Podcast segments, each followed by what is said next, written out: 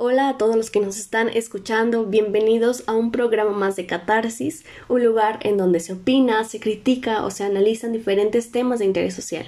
El día de hoy les traemos un tema buenísimo que hemos titulado El consumismo en tiempos de COVID-19. Y bueno, además traigo un equipo de podcaster increíble que se conforma por Alan Jaciel Ramírez Pérez, Cintia Rodríguez Hernández, Alimbo Badilla Ramírez, Dora Ivana Campos Nieves y por supuesto su servidora Victoria Ruiz.